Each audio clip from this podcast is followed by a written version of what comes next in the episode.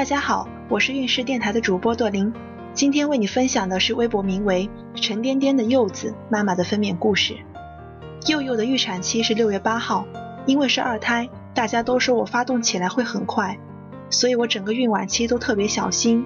我爸妈甚至给我下了禁足令，因为害怕我把柚柚生在路上。但是到了预产期当天，柚柚还是一点动静都没有。在这一点上，我的两个儿子真的都很淡定。六月十日那天，好多朋友来家里看我，说是给我带来卸货前最后的狂欢。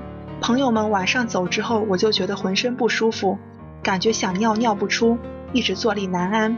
我自己有预感，可能要发动了。到了晚上十一点四十五，我在睡梦中迷迷糊糊感到一股暖流突然冲了出来，我立刻惊醒，大叫：“我破水了！”这一声把老公吓得从床上弹了起来，因为之前我一直和他说。临产的征兆里，我最怕的就是先破羊水，因为这样对宝宝的风险最大。老公用最快的速度换好衣服，然后给我爸妈打电话，准备送我去医院。那个时候我躺在床上，脑子一片空白，因为我破水破的还挺严重的，即便是躺着不动，羊水还是不停的涌出来。等爸妈赶到家，我已经吓得浑身都在发抖。爸爸和老公把我抬着送进车里，他们一路抬我，羊水一路流。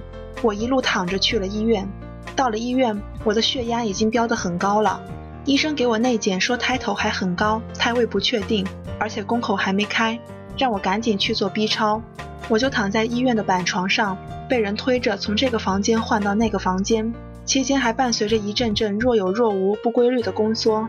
躺在板床上看着医院天花板的视角很奇怪，有种人为刀俎我为鱼肉的感觉。做完 B 超，我就被送进了一体化产房。比起生大宝时候的嘚瑟，我这次到了产房已经吓得半条命都没了，根本没有心情拍照发朋友圈。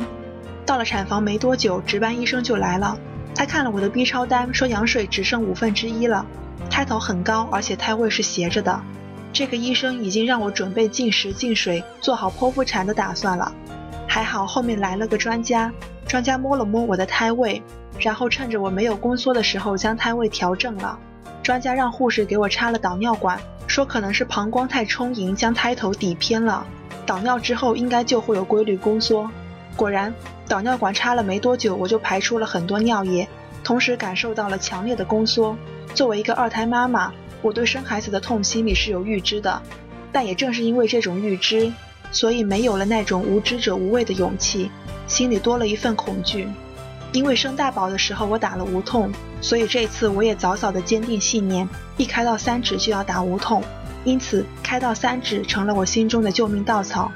等到医生护士给我插完导尿管，做完胎心监护，差不多已经是六月十一号凌晨两点。我躺在床上安静的感受着宫缩越来越强烈，频率越来越快。刚开始是来大姨妈的感觉，后来疼痛升级，每次宫缩来的时候，我就尽可能让自己放松。然后用拉玛泽呼吸法调整呼吸，眼睛紧紧盯着一个地方来分散注意力。和生大宝的时候一样，我强忍着疼痛，没有哭喊过一声。一方面是因为我确实连哭喊的力气都没了，一方面我怕自己一哭就泄了气。毕竟信念的力量很强大。差不多凌晨五点的时候，护士进来了。这次负责我的护士和之前我生大宝的时候是同一个，看到他我格外的放心。他给我做了内检，说宫口开到两指半了，我瞬间看到了希望。我拉着他的胳膊说我要打无痛。他说话很温柔，但是也很坚定。他说你是经产妇，开指会很快，现在已经两指半了，说不定刚打上无痛就要生了，真的不需要打无痛，我保证你在十一点前能生下来。这个时候除了听话别无选择，因为之前我破水，所以一直躺在床上，宫缩进展比较慢。这次内检之后，护士说宝宝的头已经下来堵住宫口了，所以羊水不会再流出来，建议我站起来做瑜伽球来加速开指。因为是凌晨发动，我已经折腾了一晚上没有睡觉，整个人都快虚脱了。下床站起来这个动作，我大概花了十五分钟才做完。下床以后就换了导乐来陪我，他扶着我的腰帮我左右摇晃，加速宝宝快点进入产道。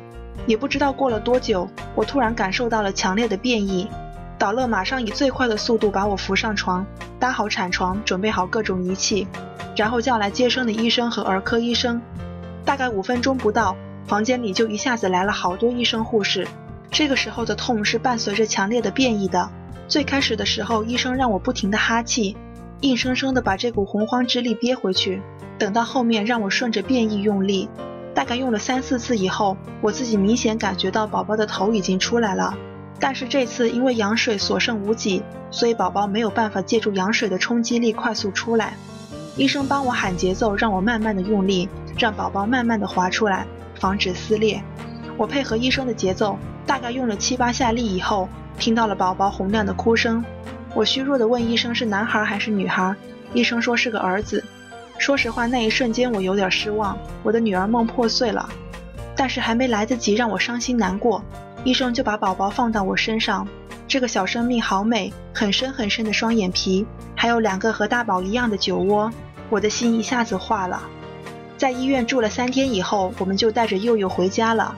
大宝见到佑佑，充满着欣喜，又是要抱又是要亲。今天孕氏的分娩故事就分享到这里，孕氏陪伴宝宝成长。在微信公众号和微博中搜索“运势”，有更多的孕育知识和故事等着你哦。谢谢。